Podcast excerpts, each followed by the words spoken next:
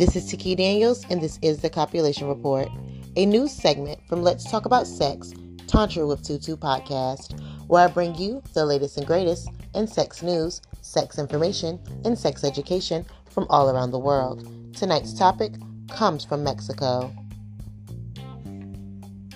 Mexican sex workers fight injustice with the pen.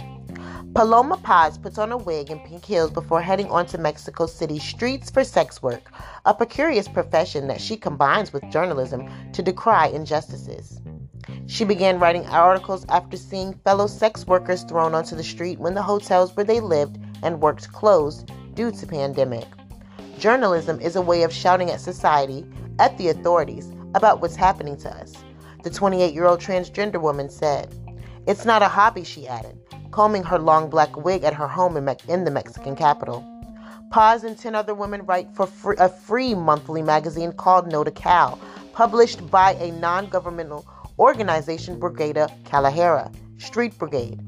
It's a means of communication mainly produced by sex workers for sex workers who felt misrepresented by the mass media, said the NGO founder, Elvira Madrid.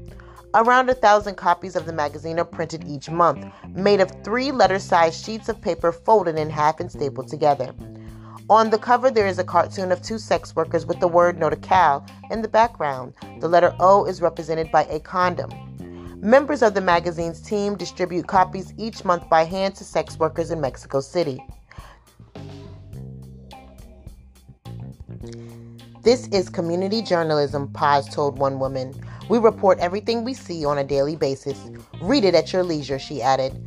Leaning against a wall, perusing the latest issue, the woman welcomed the publication as a useful window into the lives of sex workers elsewhere in the city. It's helpful. It helps us find out what's happening in other areas where colleagues are, she asked, asking not to be named.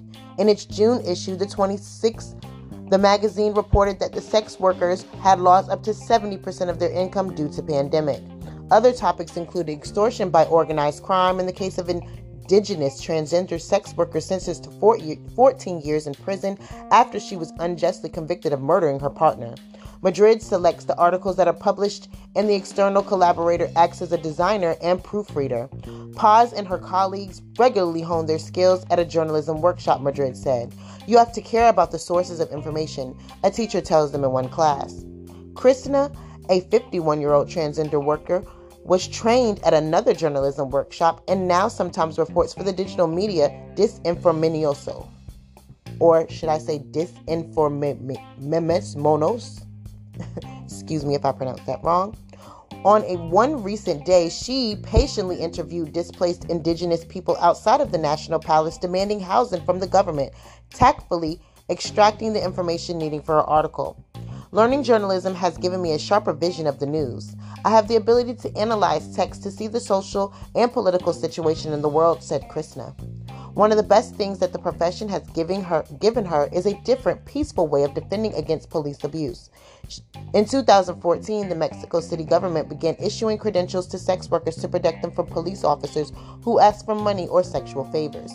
Using her new skills, Krishna also co edited a book of interviews by sex workers of colleagues involved in journalism. Reporting helps me with my self esteem and my value as a human being, she said. This article is from France24.com, and this is Tantra with Tutu podcast, and this is the Copulation Report. And I will see you next week on the Tuesday at 9 p.m. And this is Let's Talk About Sex, Tantra with Tutu.